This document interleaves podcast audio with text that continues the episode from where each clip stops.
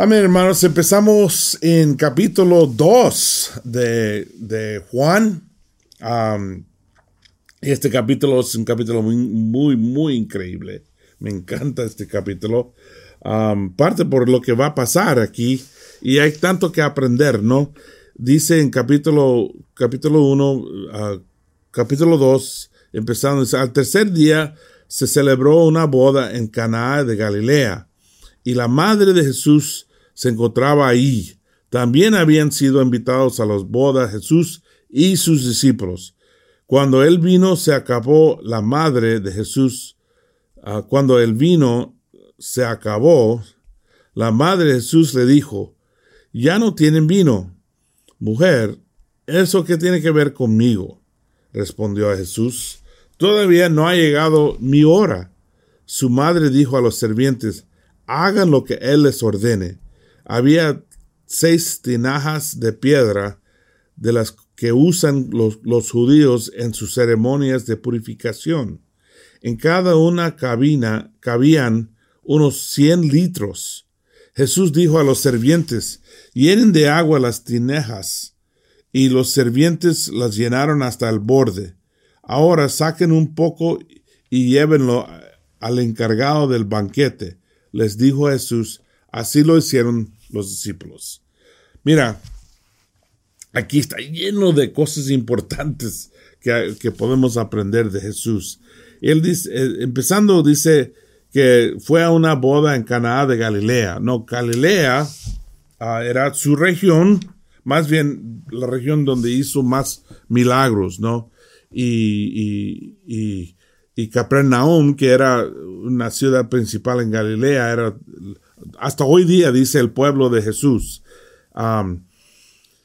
pero también una región de, mucha gente mixta, ¿no? De, trasfondos diferentes y, ah, hay una sinagoga grande ahí y, muchos judíos, pero lo invitan a una boda. Ahora Jesús ya está creciendo en, en popularidad y mucha gente lo está siguiendo. Si invitas a Jesús, van a venir muchos discípulos también no vas a tener una persona, sino un grupo grande, ¿no? Porque donde fuera Jesús, ahí estarán sus discípulos. Y la madre de Jesús se encontraba ahí, y también habían sido invitados a las bodas Jesús y sus discípulos. Cuando el vino se acabó, la madre Jesús le dijo, ya no tienen vino. Mujer, ¿eso qué tiene que ver conmigo? Me encanta esto porque, bueno, en primer lugar, es uno de los primeros señales de Cristo. Eso es muy importante. Es un señal de Cristo. Pero lo que a mí me encanta es la manera que llega a hacer eso. Es la madre pidiendo de él. Y, es, una cena muy tierna, muy, muy cariñosa, ¿no? De, de una cena típica de, de, una mujer con su hijo, ¿no?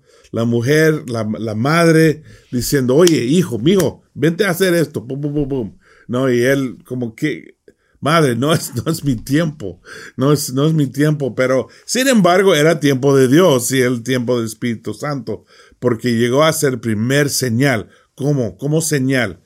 Mira, ¿qué pasa aquí?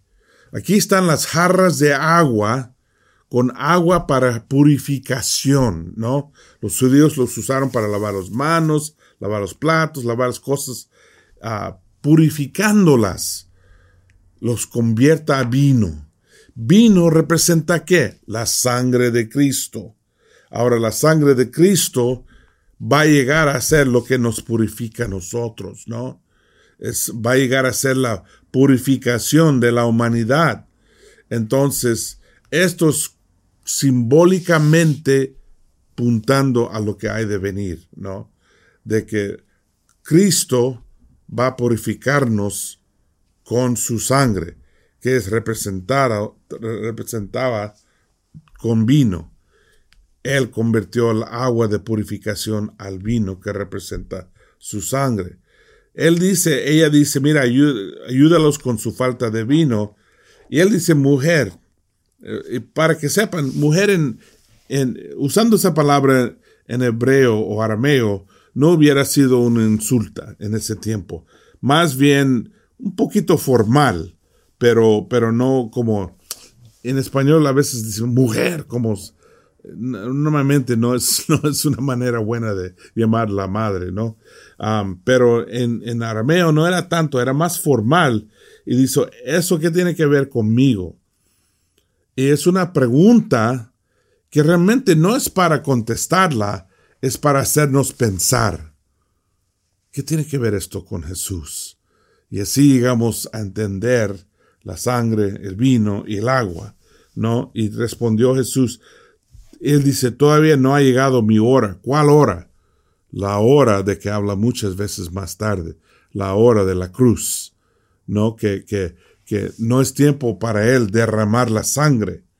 Pero sin embargo, aquí está convirtiendo agua al vino que representa su sangre. Y dice, su madre dijo a los servientes, hagan lo que él les ordene. Y me encanta esto como típicamente madre judía, es como una madre latina, como una madre española que dice, que dice, mira, mi hijo, necesitamos esto. Oye, ustedes hagan lo que mi hijo dice, ¿no? Empieza a poner a trabajar inmediatamente, ¿no? Y, y sin, sin, sin escuchar lo que él dice, su, su, su negación no vale nada, es la madre. Su, su, madre dijo a los servientes, hagan lo que él les ordene. Había ahí seis tinajas de piedra de las que usan los judíos en su ceremonia de purificación. En cada una cabían unos cien litros. Jesús dijo a los servientes, llenen de agua las tinajas, y los servientes los llenaron hasta el borde. Exactamente, él, él hace lo que dice la madre, ¿no? Él obedece. Y en eso está cumpliendo el primer señal. El futuro no va a ser la madre, va a ser el padre. Y no va a ser vino, va a ser su sangre. Pero sí va a ser la purificación. Y, la otra cosa es que están en un banquete. El cielo, muchas veces la Biblia lo describe como un banquete. Entonces, para entrar al cielo, uno tiene que tener la purificación. Y si no puedes tener un banquete sin la purificación, sin la sangre representada por el vino el banquete requería vino. Entonces Jesús lo trajo. Y solo Jesús pudo cambiar agua a vino. Solo Jesús puede derramar su sangre y purificar el pueblo, purificarnos nosotros, tú y yo. Entonces, ves, hay mucha conexión aquí, mucho señal. Seguimos leyendo, versículo 9. El encargado del banquete probó el agua convertido en el vino sin saber dónde había salido, aunque sí lo sabían los sirvientes que habían sacado el agua. Entonces llamó aparte al, novio y le dijo, todos sirven primero el mejor vino, y cuando los invitados ya han bebido mucho, entonces sirven el más barato, pero tú has guardado el mejor vino hasta ahora. Esta, esta, esta, la primera de sus señales, la hizo Jesús en Canaá de Galilea. Así reveló su gloria y sus discípulos creyeron en él. Después de esto Jesús bajó a Capernaum con su madre, sus hermanos y sus discípulos y se quedaron ahí unos días. Ves que es la primera vez que él hace un señal y, los, los discípulos se dieron cuenta de estos señales. Los ayudó a crecer su fe, ¿no? Dice que pusieron su fe en él, ¿no? Ellos, ellos sabían lo que significaban estas cosas. Seguimos leyendo en 13.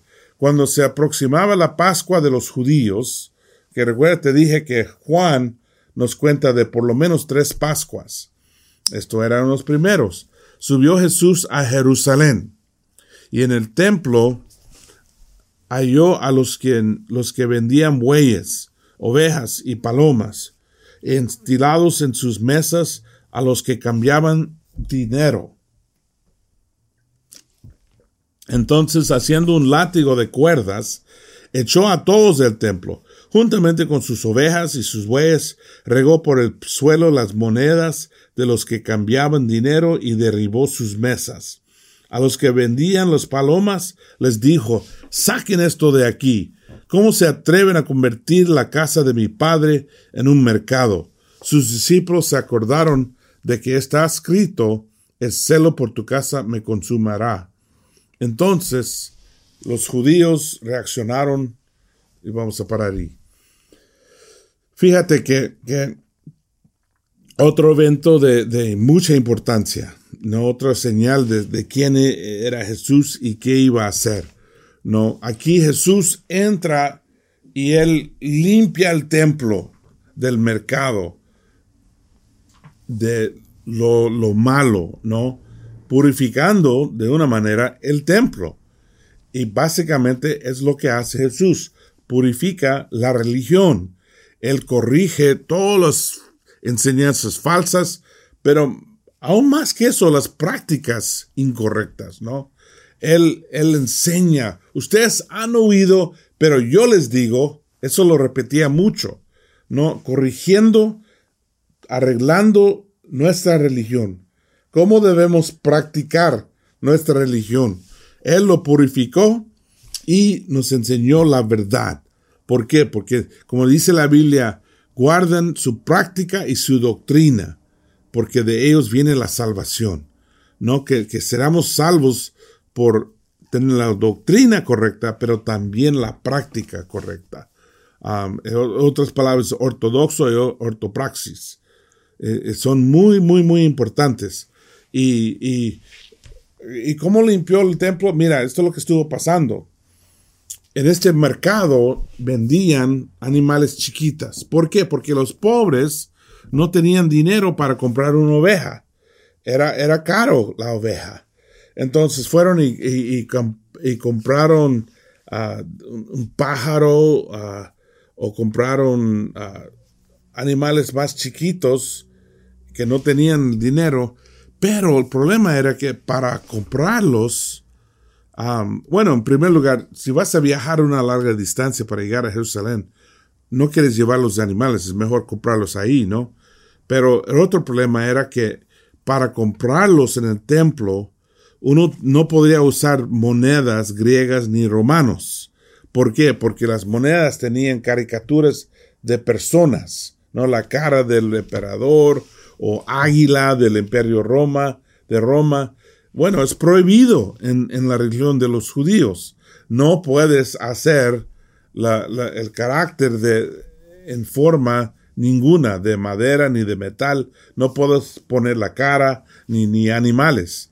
Entonces, tenía que cambiar el dinero al dinero del templo, que no tenían todo eso. Y, y luego cambiando ese dinero, tomando ese dinero y ir a comprar un pájaro o un animalito. Y tú sabes, si has viajado, las casas de cambio oh, son horribles. Te roban ahí. nunca te dan un buen cambio y pierdes mucho dinero, ¿no?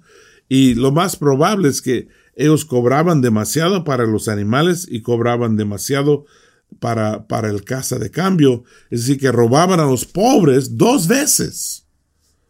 Entonces Jesús entra, esto le da ira. Empecé a tirar las mesas, botar todas las monedas y tirando todo al piso, haciendo un punto bien claro. Esto no es permitido, es prohibido. Muchas veces, especialmente hoy día, queremos un Jesús que nunca se enoja, siempre amable, suave, alegre, con paz y nada lo mueve, nada los disturba. No, no, no. ¿Recuerdas qué, dijo en capítulo 1? Lleno de, ah, de la verdad y amor. La verdad que representa rectitud, las cosas correctas, y amor que representa amor y gracia y paciencia. Él tenía el balance perfecto. Sí, la mayoría del tiempo sanando a los enfermos, aún defendiendo a los pecadores y, y, cazando buenas personas, buenas cosas pasando, comiendo con pecadores, con cobradores de impuestos, con prostitutas, ayudando, sanando, pero también no tenía, él, no tenía problema con enojarse y tirar estas mesas. Ahora, es importante saber que no es que perdió control, porque él, sabemos por los otros evangelios que él fue ahí la noche antes. Él ya había visto todo. Él fue a la casa y pensó, y pensó en lo que estuvo pasando. Llegó en la mañana, sí enojado, pero no fuera de control. Hizo exactamente lo que quería hacer. Él lo había pensado toda la noche ya. Muchas veces queremos, ah, pero mi Jesús es tan suave, nunca se enoja, nunca espera nada de mí. No es el Jesús verdadero. El Jesús verdadero es llena de amor y verdad. Tiene el balance. Sí se puede enojar. Y sí se puede regañar. Y lo hizo varias veces. Pero a los humildes, muy cariñoso. Con mucha gracia. Con mucha, mucha, mucha, mucha paciencia. Entonces, la manera que nosotros caminamos impacta mucho o determina mucho cómo Jesús nos va a tratar, ¿no? Si estamos caminando, estamos caminando con humildad o si estamos caminando con orgullo. Va a afectar cómo Jesús nos trata. Pero otro señal aquí, Jesús purificando el templo y claro, ¿qué es el templo? Su cuerpo, la iglesia, ¿sí? Purificando, ya preparando. Continuamos en versículo 18. ¿Qué señal puedes mostrarnos para actuar de esta manera? ¿Quieren señal? Destruyen este templo, respondió Jesús, y yo lo levantaré de nuevo, de nuevo en tres días. Tardarán cuarenta, tardaron cuarenta años, cuarenta y seis años en construir este templo y tú vas a levantarlo en tres días, pero el templo de que él se al que se, se refería era su propio cuerpo. Así pues, cuando se levantó de entre los muertos, sus discípulos se acordaron de, de lo que había dicho y creyeron en la escritura y en las palabras de Jesús.